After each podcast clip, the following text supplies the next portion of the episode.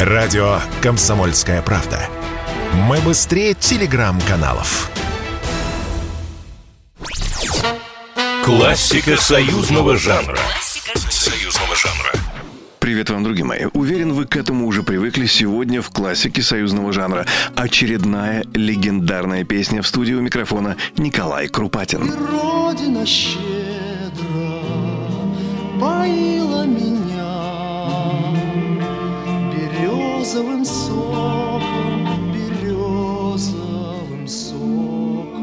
Еще в 1967 году композитор Вениамин Баснер на стихи Михаила Матусовского написал песню «Березовый сок». Причем изначально песню писали для знаменитого фильма «Щит и меч», снятого режиссером Владимиром Басовым к 50-летию КГБ СССР.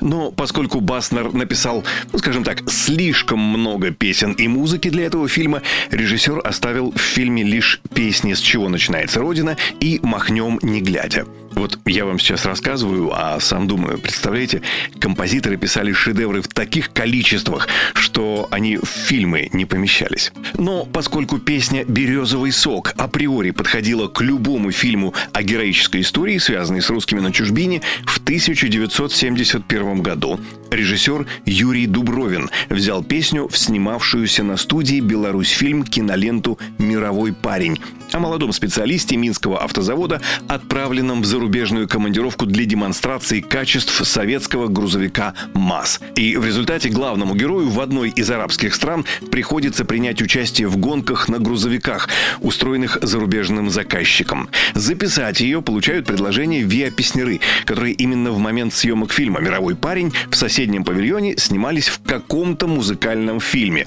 То есть это реально выглядело так. В павильон к песнерам забегает режиссер Юрий Дубровин и со словами «О, вы здесь, а давайте заодно еще и песню нам для фильма запишите». Ну а что не записать, когда с оказией? Песнеры записывают песню и, уехав дальше, забывают об этом. А если вы помните, прежде была такая традиция на концертах передавать на край сцены записки с вопросами и просьбами музыкантам. И вот в какой-то момент песнеры начинают получать на концертах записки с просьбами исполнить песню «Березовый сок». И с каждым концертом все больше и больше, и вскоре поток записок с березовым соком превращается в лавину. Это, конечно, приятно. Но, как потом рассказывал Леонид Барткевич, песню для кино записывали очень быстро и даже не успели забрать готовый микс. А люди просят.